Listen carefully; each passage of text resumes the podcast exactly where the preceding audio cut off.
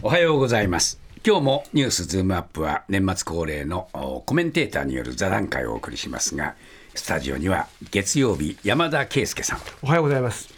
火曜日酒井光一郎さん。おはようございます。水曜日の伊藤義明さん。おはようございます。木曜日渋谷和弘さん。おはようございます。そして金曜日の伊藤洋一さん。今年もお世話になりました。5人の方々に来ていただきましたで今日はですね、まあ、日本国内のことにまあちょっと絞ってみようかなと思うんですが今年国内の出来事といいますかあことこれで印象に残った今年らしいことというのは一体何だったかということについて皆さんに項目を挙げていただこうと思います。伊藤洋一さんから参りましょうか。今年はね私はね魚不足。魚不足これはねグルメにとって痛かったね。痛かったですよ。サンマなんか結局いいサンマ食べたのは1回しかなかった。毎年ねないわ。ないでしょ、え鮭。品薄ですよ。ね、うん、カツオ。特に戻り。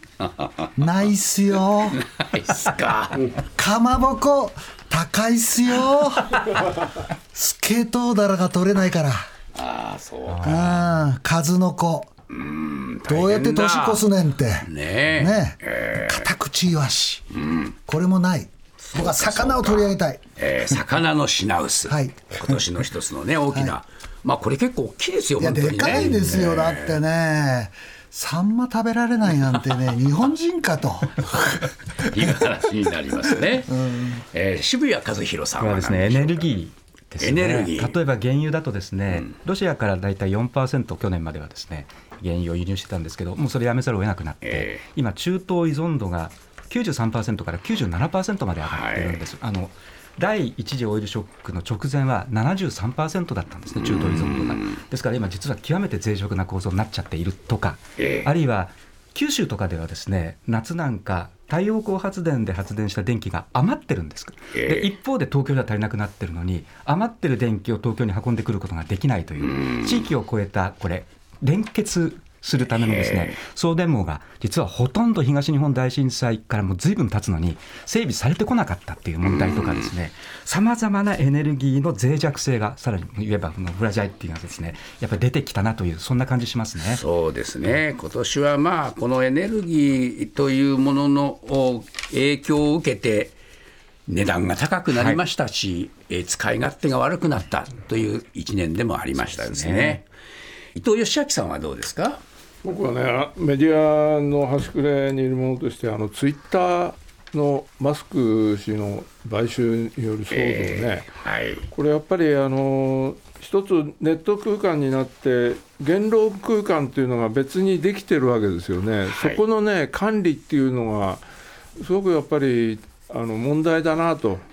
でどういう情報を発信するのかというところはね、ええ何でもいいのかというところの問題を我々にあの非常に重く突きつけてるなという感じがするのでこれを取り上げたいと思いますね。はい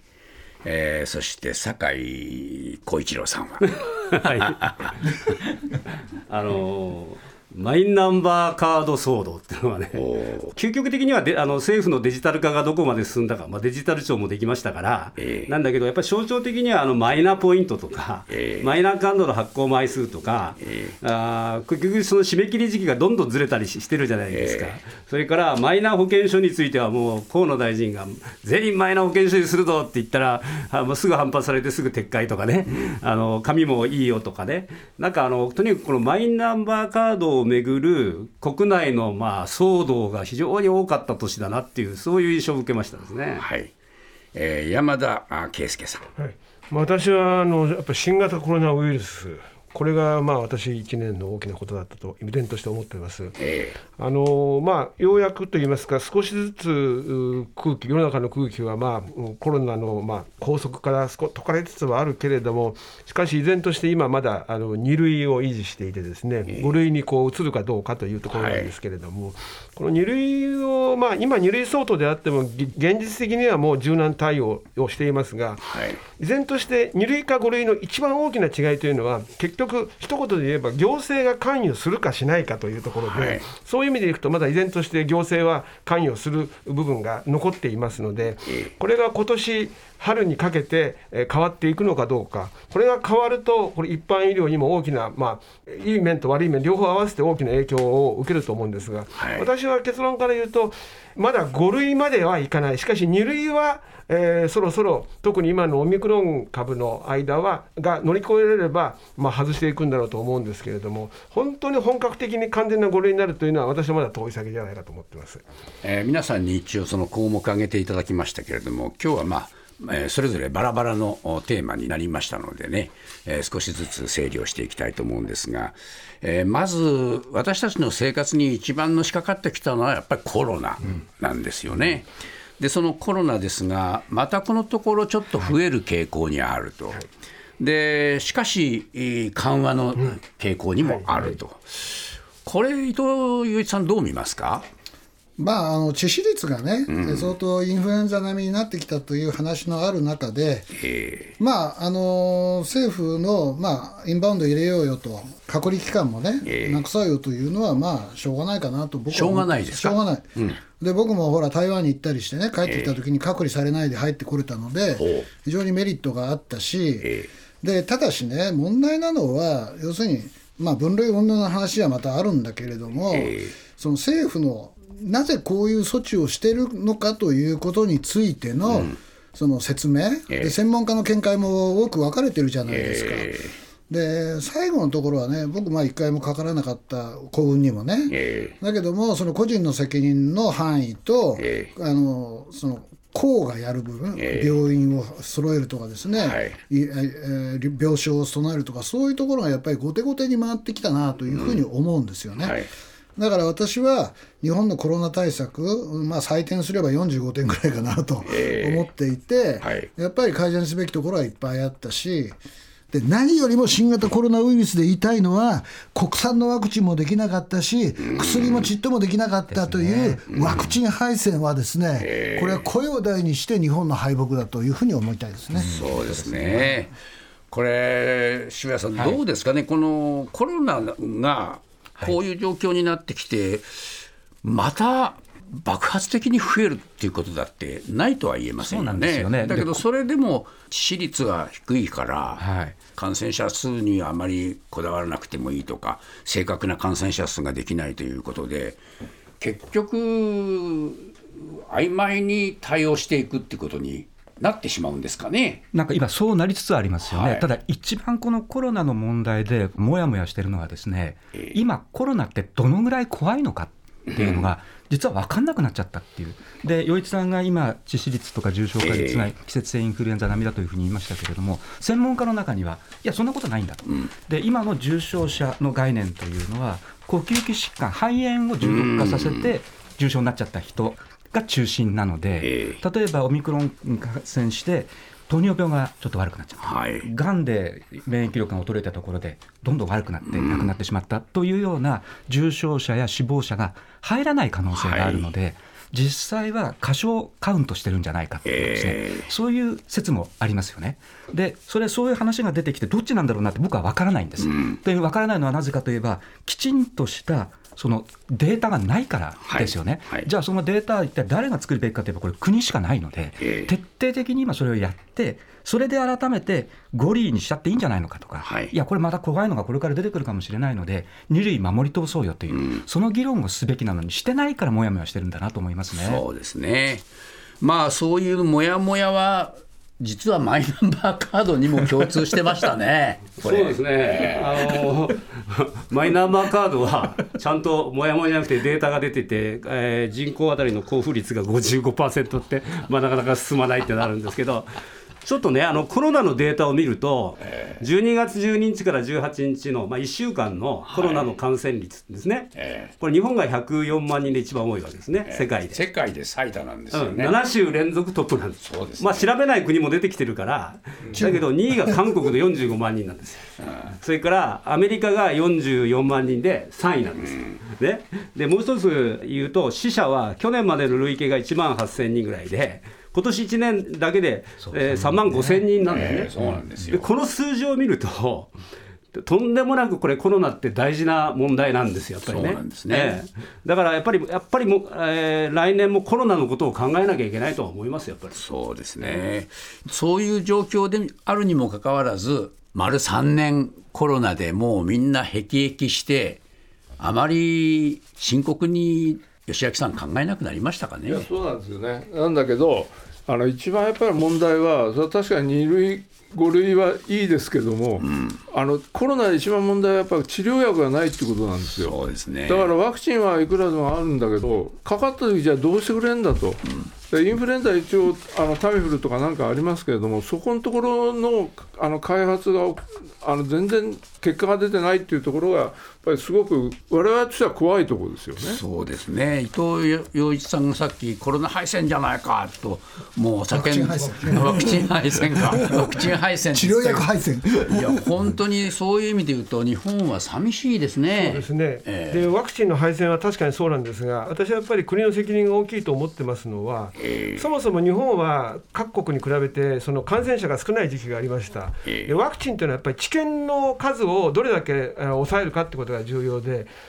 もともと感染者が少ない日本だけでですね治験をやろうと思うと、やっぱりなかなかそれを実証する数が足りないので、必ずやっぱり海外にですねその治験のその、まあ、場所を求めなくちゃいけないわけです。はい。しかし製薬会社はそれをするにはですね大変お金がかかりますからリスクを負う。しかもそれが効かない薬であった場合はもう会社の存亡に関わりますからその場合はやっぱり政府がそうしたことがあってもちゃんとそれを引き取るからという保証をして初めてそのワクチンの政策が進むのにもかかわらず国はそれは民間任せそれがアメリカやドイツなんかと大きく違うところなので、まあそういう意味でいけば構造的敗戦だと思いますね。そうですね。まあこういう状況の中からあーどうでしょうね来年このコロナどう対応していくかっていうのは難しくありません？伊藤さん。まあでも僕はあの自分の中ではね、コロナは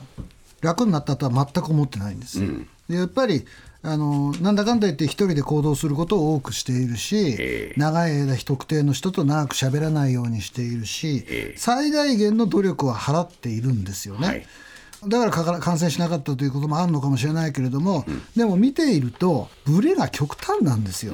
つまりコロナウイルスはずっとありますよねと、でも政府がもういいですよっつったら、もう突然レストランに集まって、ですねみんなでかい声で喋り出す、で自分の立ち位置はウイルスとは全く変わってませんよっていう認識をね、広めていかなきゃいけないと思うんですよ。はい。やっぱりそこが重要で、その上で感染した場合には治療薬があります。ええ、入院もできます、悪化したらね、という構造を作っていく必要があるのかなというふうに思いますよ。だから私は来年もええコロナに対する警戒感を解くつもりは全くありません。はい。えーさてちょっとテーマを変えましょう、えー伊藤義明さんの提案されたね、えーツイッター騒動、えーこれはまあ言ってみれば SNS の世界のありようも一つうその問題提起しているしそれからまああジャーナリズムの問題も提起してるんで、えー少し議論を広げてみたいと思いますけれども伊藤義明さん何が一番気になりますか？やっぱ僕ねきあの一番びっくりしたのはねああいうマスク氏みたいな大金持ちが出てくるとでその人が意思を持つと、あの一つの言論空間をコントロールできると、はい。で彼一人で全部できるようになってしまうってこう金さえあればね、言論を左右することができる。あるいは政治的影響力までも持ちかねないっていうことが分かったっていうのはすごいびっくりしたことですよね、今回のことで伊。藤さんこういう大金持ちっていうのがいっぱいいるわけでしょ？いっぱいいますよ。ただね、僕はね、安心したのはね、マスクがツイッター買ってからテスラの株はずっと下がり続けて、だからツイッターのトップをやめざるを得なかった。なるほどつまりね、ちゃんとね、結末が用意されてるんですよ。だから無理なことをするとね、しっぺ返しを食らうぞと。テスラの株ももうね、かなり下がって、だからもうね、それでテスラに罪はないのにね。ないのに、まあもちろんシェアが落ちてるってことはあるんだけど、やっぱりね、イメージだから。そうか。いやだからね、僕はね、吉明さん、恐ろしいって言ったけど、ちゃんと見てる人はいるぞと、それはマーケット見てたよねって僕は思いますね。そうですか。でもそれにしてもマスクの影響力って結構ありましたね。これどうどうするんですかねこういう場合。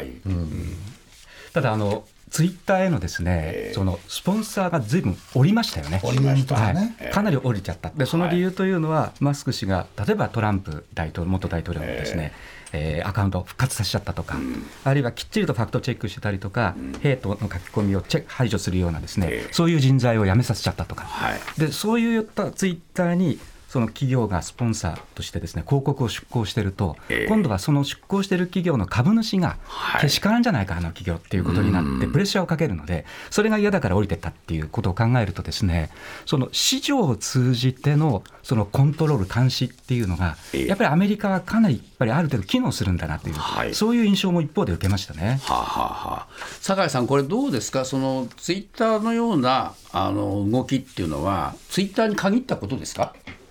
あのーま